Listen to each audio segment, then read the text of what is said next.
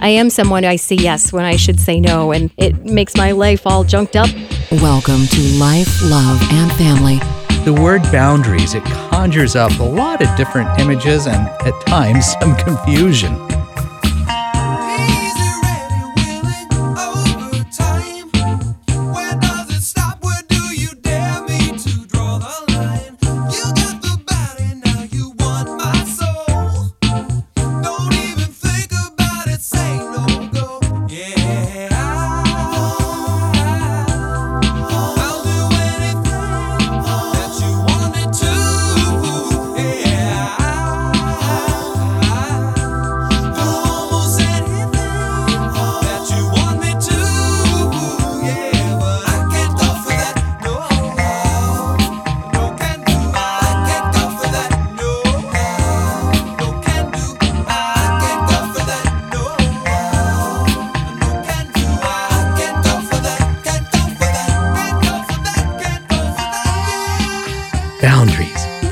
Boundary? What is being appropriate? What's being a true Christian? And being, let's say, a burden bearer and caring and loving for others and doing that without feeling like, ah, I'm being taken advantage of. I feel obligated. Hmm. Are you a yes person where you're yes to this and yes to that? I remember early on as a counselor in the field, really enjoying and feeling fulfilled and helping others. I have my calling. This is wonderful. And then I began to develop the helper's disease. And I would say, yes, yeah, well, of course. Yeah, yeah I know it's going to be seven o'clock on a Friday night. Yes, I can see you.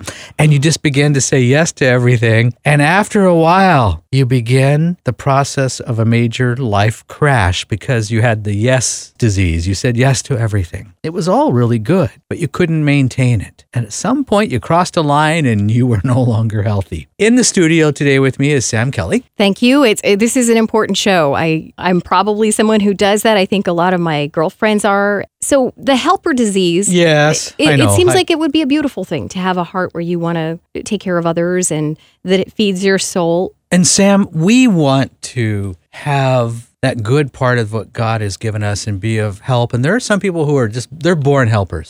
But without appropriate boundaries or self care, we can cross the line and turn into something that is called a codependent. That's a funny word, isn't Yeah, it? it sounds kind of official. It does. And, and codependency is a word that's maybe been overused and it kind of fits in that category of psychobabble. Right, you know, right. well, I'm a codependent. Right. Uh, What does that mean? And it gets confusing. Here's another way to look at that. If I find that my happiness, my self esteem is totally dependent upon making you happy, and I am taking on your happiness or unhappiness, I'm stepping over a line that could be called codependent. There's another line I can step over. Another word for it is dependent personality. And that dependent personality is the person that they absolutely, you could see it as a relationship addiction. And sometimes we start off with really good intent. Well, I want to be a helper, and yes, I want to help. And maybe you're like some folks I've worked with where you've volunteered for most everything. Maybe you're a mom Yeah. you're helping out everything you possibly can at school and then there's church and you're helping out there and then there's the neighbors and the, and then and the list goes on and right. on Right. and boy you you are beyond a helper It goes too far. Can, do you mind? Because a little Okay. earlier you were talking about something in, in how when you first started out as a counselor, Yes. how you this show is kind of about boundaries and how if someone called at seven at night, you you were good with that. You could do it because you just so much wanted to help. How did that play out? What happened to you? Can you share a little bit about that story? yes yes and i'm using myself as a beginning example today Good. Yeah. Yes. It was the year of 1989. And I had really developed uh what we called a whole person approach to dealing with eating disorders. And the eating disorders we were having good success with. When I say eating disorders, anorexia, bulimia, binge eating, and it was something that we were doing very well with. And so having that sense of accomplishment and success and really, really being passionate about it. So if somebody called and said, I need help, and you look at your schedule and go, Well, you know, it looks like I can see you Sunday afternoon. Oh, So, and I stepped into over helping, but with good intention. right. And I want to just say, most of those individuals who this applies to today, it's with good intention. Mm-hmm. You mm-hmm. really do care. Now, you cross a line where later you resent it and you and you begin to feel super drained with people. So I became very, shall we say, physically exhausted, emotionally exhausted, depleted.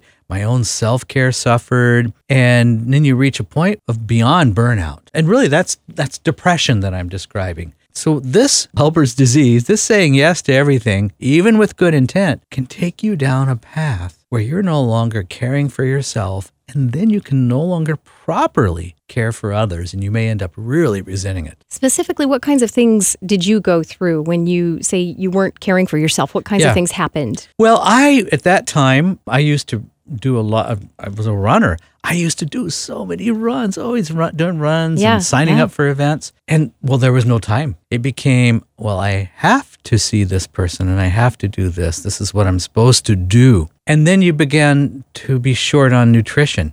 You know, you're either skipping meals or then you're having you're doing the same thing that maybe some of your clients are doing. You know, at the end of the day, you go, "Wow, I haven't eaten all day. That half gallon of ice cream looks pretty good." Wow. So Yes. you lose the self care, and then there's the spiritual side. You go, um, "Well, I, I know I don't really have the time to do devotions today. God will understand," and Mm-hmm, and it goes on and on. Where then God seems far away. And can you describe also just like uh, emotionally what that was like? Because you mentioned feeling Yes. sort of fed up or feeling irritated, or you know, what is the what's the symptom emotionally, and what did you go through? I went through, and the way I would describe it, Sam, is burnout. And burnout means I went as far as I could, but now I'm not functioning very well. It's affecting me physically. So that would mean everything from uh, physical symptoms, digestion, you know, is off.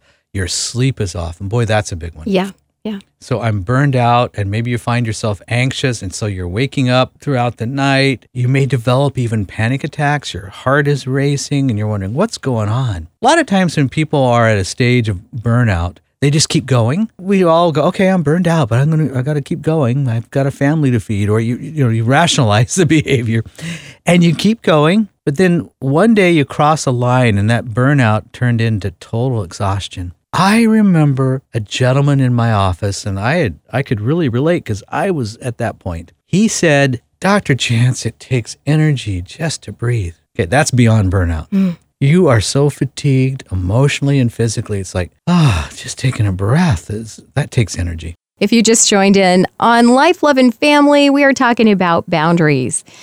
If you feel like someone who doesn't have them, life can feel really helpless and sometimes hopeless.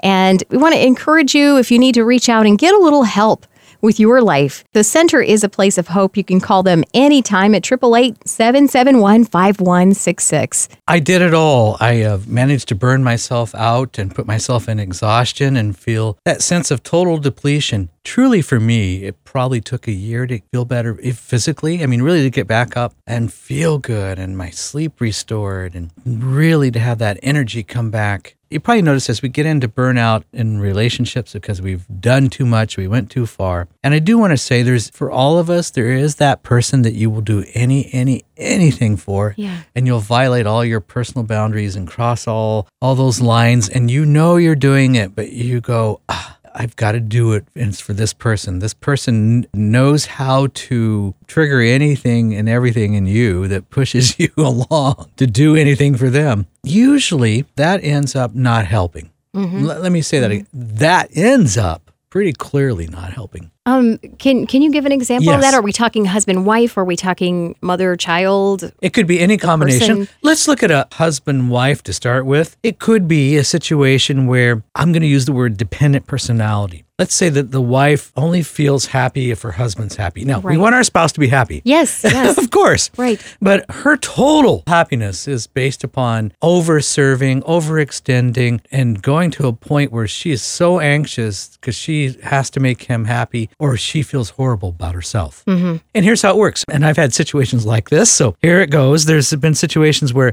she will not only lay out all the clothes the night before, but everything is ironed perfectly, including the socks, Wow. and everything is quote perfect, and uh, the breakfast Wow. is always beyond perfect. Anything, and most of the day is spent around serving. Now, let's just also say she has a full time job as well. Right. But she feels that her responsibility is to make him totally happy. Now, that will work up to a certain point. It's like, wow, we, we all like to be treated nice, so Sure. nicely. Yeah.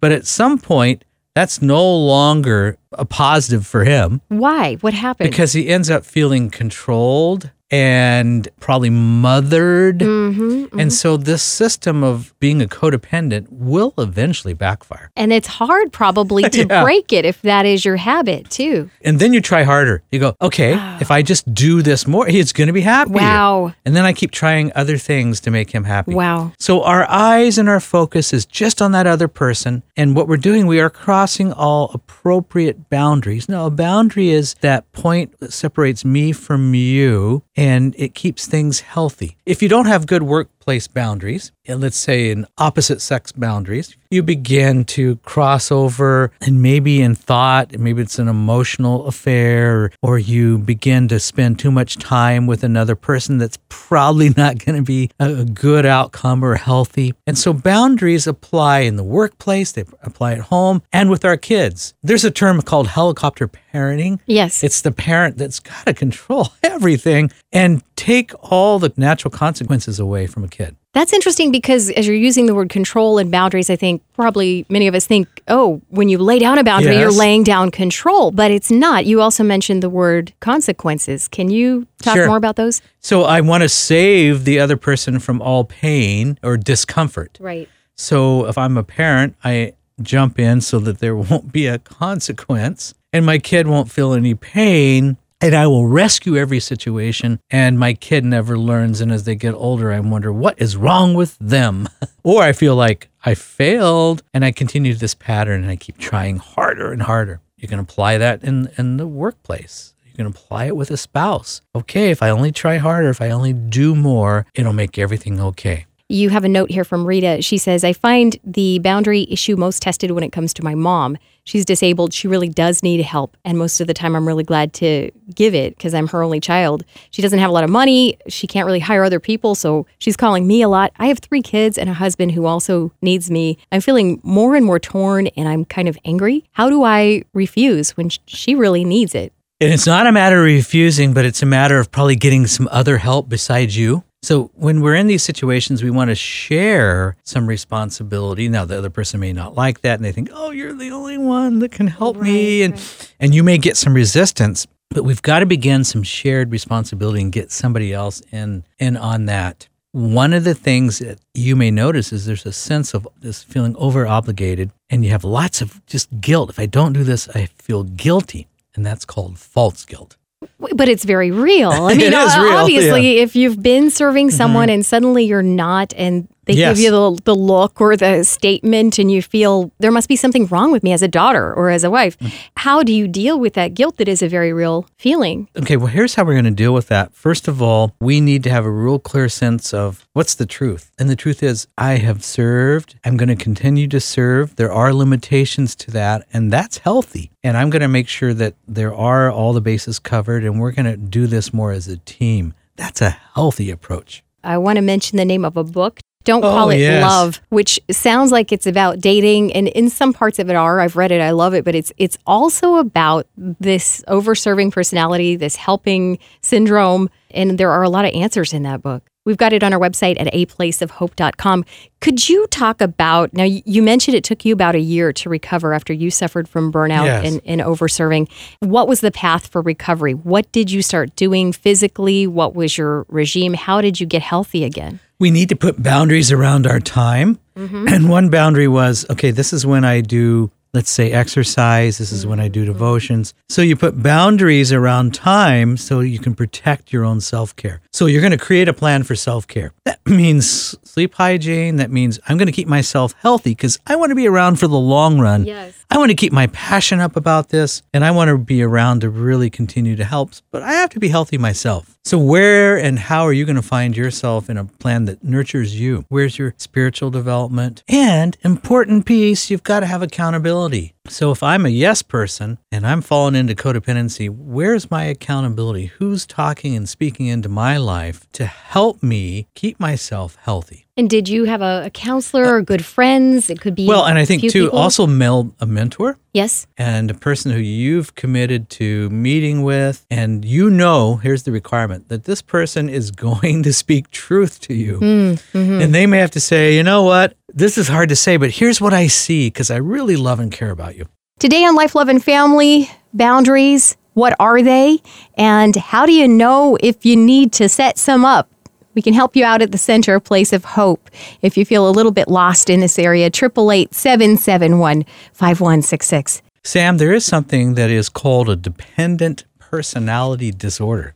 Doesn't sound like fun, does it? Oh, dependent personality traits. And I want to share a few of these today. They're important to understand because if I have been over serving, and by the way, God does want us to use all of our gifts and our talents, and we want to help others, and we all are gifted differently, and God has put into our heart different callings. Yes. I believe we're all called. They're, they're different callings, but He's put them into us. And uh, some of us have a, maybe a gift that leans towards the gift of helps. And you may have overstepped that and find yourself in a predicament that is unhealthy. And, and you know because of the the symptoms you're talking about, the the lack of sleep, you're Yes. not taking care of yourself. Is there a difference between being codependent and a dependent personality trait? I mean, is that a Okay, Are so they two different things? If I live in this world of codependent overserving and my I only feel good about myself if I'm making you happy, Right. right? After a while, you begin to develop some of these traits, which we'll call dependent personality. so it takes it even further. Or This is a step of Okay. few steps beyond. Okay. And one is I have difficulty just making everyday decisions. The simple things. What do I wear because I'm worried about pleasing somebody? What do I eat? The simple decisions become very difficult. It's like the gal who told me she was in the store trying to make a decision about a loaf of bread, right? Mm-hmm. afraid that she was going to make the wrong decision about a loaf of bread, and she's been buying bread for a long time. It's just gone too far. Right. So, a simple decision, I'm now doubting myself and I feel paralyzed. I can't make these decisions. And it comes on you all of a sudden. Well, of? over time, you go, you go, I, I'm having more and more difficulty making decisions. I feel more and more anxious. So, people with a dependent personality, they tend to really distrust their ability to make any decisions, ultimately. And that means when it's gone too far. What else is there? Something else that Okay. you would notice? There's a few of these, and I talk about this because it's so important in the book, Don't Call It Love, the book I did with Dr. Tim Clinton. Do you have difficulty just having a different opinion or disagreeing with others because you're so afraid of their disapproval? So this leads you, Sam, not to really share your opinion. Somebody says, "Uh, How do you feel about that? You go, "Mm, Well, how do you feel? Hmm Okay, that's exactly how I feel. So you you you just absorb and feel like they do, even if you don't. So you end up not having any opinions or not having any feelings. you don't have any feelings, or have you just pent everything up? Well, you've passed them on. They're gone. And after a while, a true dependent personality, if I ask you, well, how do you really feel about, and I fill in the blank, about something, you get stumped. You go, I don't know. I, Wow. I don't really know how I feel because you've relied upon others so long to tell you how to feel. You know what that reminds me of is when Yes. a mom, you know, who's serving kids for so long and their schedule becomes your schedule and their food becomes your food. And at a certain time, when you finally have a moment and, and someone goes, What do you want to do? You finally have time and you go, I don't know. I don't know because I spend so much time Yes. doing this other thing that I totally forgot. I don't, I haven't even asked myself. the question I guess I have is, is it possible to recover from that? Do you, can you come back and reclaim your personality and, and, and it's still there? It's not gone forever. Yes, we're going to have to break through. That's one of the real reasons we wrote this book. We're going to have to break through those fears. It's the lady who's the gal at the store and she's she's buying some new clothes and uh, the clerk says, "Well, you look good in that. How do you how do you like it?" And you can't think about how you like it or how you feel about it because you're wondering, is he going to like it? So you're not making a decision about things based upon what you really like. Now, we want to please other people to a degree, Right. But it's totally based upon what you think somebody else is going to think. Can you talk about the process of going through this book? Because I know you design your books so that they're kind of interactive. And if someone picks this up, don't call it love, and they Yes. start, you feel like, ah, I might have that, what, what they're talking about. What's the process of going through it and doing the work? Sure. As we look at making changes, it takes some real effort because the fear is going to stop you. So we address a lot of how do I have healthy relationship? How do I get out of this relationship cycle that's so unhealthy because it seems so scary. We have to do it through through baby steps. So at the end of each chapter, here's some baby steps, some things. Okay, I'm going to do this. I'm going to answer these questions. And then I may need to have somebody come alongside me and, and help me. I may have to ask others what they see. This is a point where at times, yes, do I need some professional counseling? I'd say sometimes, but having that could really speed up the process for you. Yeah, yeah. Yes. And you may have begun to discover a lot of things in your life. You go, oh, okay, I get why I'm this way. I was emotionally abused. I never had any positive opinion of myself. And so you easily fell into relationships that were codependent because if I could only make somebody else happy, everything will be okay. So you see where it comes from, but that doesn't necessarily help you solve it. The, the, the getting out of that, because I imagine it's a habit like anything else. And that even if someone sort of learns the new Yes. behaviors occasionally under stress, or when do when do the old behaviors come back or pop their heads up? Well, the old behaviors come back, usually under times of stress, or we start to change and others don't want us to change, or they're threatened by it. That they may say things to you, well, you've always been the one to, you know, make all the food. What? What? You're not doing that now? Right. Well, you've always been the one. Right. Because you're changing, they don't know what to do about it. It is, and it's hard too. I know we were talking um, with one of our friends before the show, Donna, and she's got older Yes. kids, and she was saying at a certain point when you've already set up these habits and they're older kids, how do you change? That's right. so that your household rules are different. It, it seems almost impossible. Yes. It's not impossible. It's Okay. going to take some time and it's going to stretch you. To have healthy relationships is going to take some work, but you won't regret it. You'll be mm. so glad you did. And one of the things you need to figure out is because if I'm a dependent personality, I tend to put all the needs of others above my own needs. And I got to figure out what are my own needs? What do I like? What do I dislike? What are my needs? What's the uniqueness? What's that God created me? What am I called to do? And they'll- so sometimes I need somebody to give me some feedback because I've become so blinded to myself. That would be a relief too as you make your list. How many should someone expect? Three things, five things, 10 things? What are you, when you're writing down your list of what do I need? Is it specific or is it just kind of broad stroke? Well, it's going to be a, a process of discovery here. uh huh. So you're going to figure out, well, I need to feel okay about myself and have a sense of purpose. And I need to know that I'm loved. A true codependent, dependent personality is a person that doesn't feel love. And you don't feel loved by, by God. If, if I can hmm. only do these things, then I'm going to be okay. Then I'm going to be lovable. That seems like that's a hard one because if one of my needs is to feel loved, I can't make someone love me. How do you feel loved? No, I can't make somebody love me. Sometimes it changes our relationships. For example. Well, I, maybe I'm looking for you heard it, looking for love in all the wrong places. Yeah, yeah. So maybe I'm relying on a relationship that I, I'm not going to really feel that sense of approval or that love. It's not necessarily the healthiest relationship. I may de- be developing some new friends, by the way. You're changing who you hang out with. You, you may have to. Mm. Mm-hmm. Mm-hmm. Dan, asking you a question about being a Christian. He says, I think boundaries, it's kind of outside of Christian love because aren't we supposed to die to self? And he said, I, I know we can't say yes to everything, but a lot of times people who have strong boundaries are just kind of being selfish and it makes me irritated at them. How would I change my mind on that? What am I missing? when we discover what boundaries are, we may swing way over to the other side. And we've, we're practicing saying no, but maybe we're come across as rude or uncaring because now we're practicing some new skills and it's just gone a little far over. And so there is an adjustment period. You'll probably notice when a person, they're like changing or maybe they've been in counseling and all, all of a sudden you're going, what is going on with them? Yeah. A true boundary is one that feels respectful. I'm respecting the other person mm-hmm. and I'm, I'm being truthful. I'm not being abrupt or rude when I'm practicing these things and getting healthy. So you've got to respect the other person. And there is a practice of this.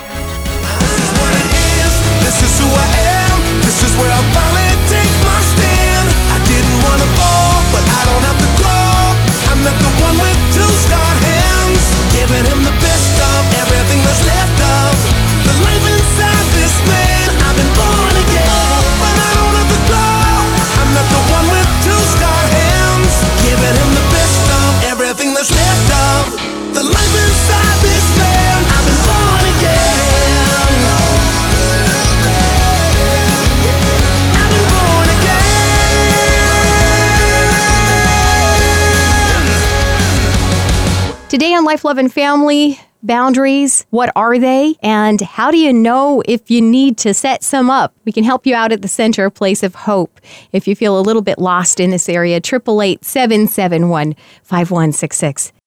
Sam, we all want to have a healthy relationship with a spouse, with our friends, but maybe we didn't have good relationship mentors. But we all, if you say, well, would you like to have a happy wife or a happy spouse? I mean, it's automatic. Yes, I would, of course. Yeah. But we could be doing some things or have learned some unhealthy ways of doing some things that contribute to this unhealth. Yeah, and, and and earlier when you were talking about how you make the changes, and that sometimes when you make the changes, it's kind of abrupt for the people in your life. I was wondering, how do you, if you recognize I am that Yes. person, how do you start? it's pretty scary because if I really recognize this is my pattern, this is who I've become, you can feel pretty hopeless because you can feel like I've ruined everything. Yeah. And you you will tend to focus on everything you did wrong. You'll tend to focus on the past and you'll tend to focus on everything that's wrong with you and that you'll you're never going to change. That's what most people go through when they oh, okay, this is who I am. You're kidding me. You're Okay. kidding me. I'm ruined. yeah, it's very real. What do Mm-hmm. you do instead? So those you, the past, what I did wrong, it's hopeless. What instead am I I'm looking at here? Sure, I may not believe I can change. I don't see how it's even possible, but I'm willing. And here's the key word I am willing to do something differently. I am willing to get some help because I will really, really regret it if I don't. Once I become aware, I have a responsibility to take the next step, which is some kind of action. It's a powerful thought that you're not stuck where you Yes. are. And I think that's what this whole show has been about is that if you feel like, yeah, I've got that helper's disease, I am someone I say yes when I should say no, and it makes my life all junked up and, and then I, there's nothing left for me. You're not stuck with that. Would you be willing to pray for people Yes. who have been in this kind of trap in, in their lives and they've lost themselves and just help them? Lord God, there are those who have lost themselves out of all good intent, out of a place of of need and wanting to have significance. Lord, you are the one that gives significance, and we want to call upon you this day to work in the lives of those who've heard our voices today, and this is spoken into them, and you're, they're at a point where they need that next step, that next step of hope. May this be a day of action where we begin to break unhealthy relationship patterns and truly understand and walk in what boundaries are intended to be. And that's healthy relationships, Lord. And that comes from you. You're our model. We rest in you this day and we have hope. Life, love, and family. Dan was so depressed, all he could do was lay in bed. He tried all different kinds of therapy, programs, medications. Nothing worked. But his wife says as soon as she saw the website, aplaceofhope.com, she knew that that was going to be the key to her husband's healing. And it was. Aplaceofhope.com. They don't just treat depression, they treat the whole person. If you've tried everything and you or someone you love needs help with depression, call 888 771 5166 or find out more. Aplaceofhope.com. Inc.com.